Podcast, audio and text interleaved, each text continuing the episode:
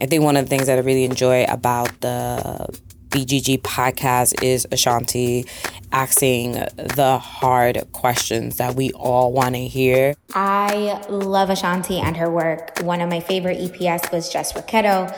I love everything about the show, and I want more roundtable discussions. Hi, the conversation with Ayanna Pressley made me laugh and cry.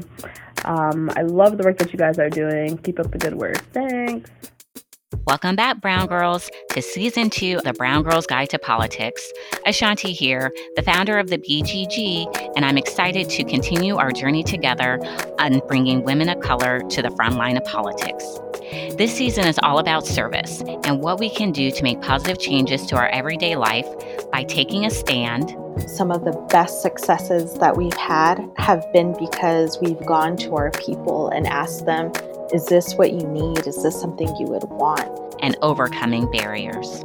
I want to emphasize is that Native women have been leading since time immemorial. I've teamed up with Wonder Media Network to bring you another season with women who are leading the way in politics today and those who are building a better foundation for a brighter tomorrow. If you're a woman of color who wants to make a career in politics, wants to support women of color in politics, or just likes politics, this show is for you. I believe that we all have a, a moral responsibility to pay it forward. What would Fannie Lou Hamer do?